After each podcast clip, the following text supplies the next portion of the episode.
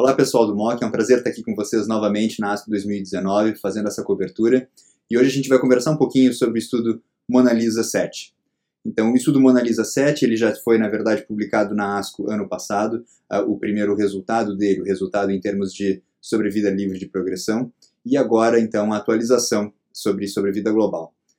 Vamos primeiro conversar um pouquinho sobre como foi o desenho do estudo Mona Lisa 7, e esse estudo, então, foi um estudo conduzido em pacientes pré-menopáusicas com câncer de mama metastático sendo tratadas em primeira linha, recebendo então, todas elas receberam bloqueio ovariano mais tamoxifeno ou inibidor de aromatase e foram então randomizadas para receber adicionalmente ribociclib ou placebo.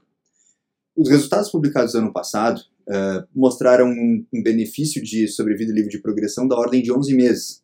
A sobrevida livre de progressão mediana no grupo que recebeu placebo foi da ordem de 13 meses, enquanto a sobrevida mediana no grupo que recebeu ribociclib foi da ordem de 24 meses. Esses resultados, então, de sobrevida global eram esperados e foram finalmente publicados. Após um follow-up mediano de 42 meses, o que se observou foi uma taxa de sobrevida ao redor de 70% para o grupo que recebeu ribociclib, independente da, da hormonioterapia recebida, se inibidor de aromatase ou tamoxifeno, enquanto que no grupo que recebeu placebo, essa, essa taxa de sobrevida foi da ordem de 40% a 50%, aí na dependência de receber tamoxifeno ou inibidor de aromatase.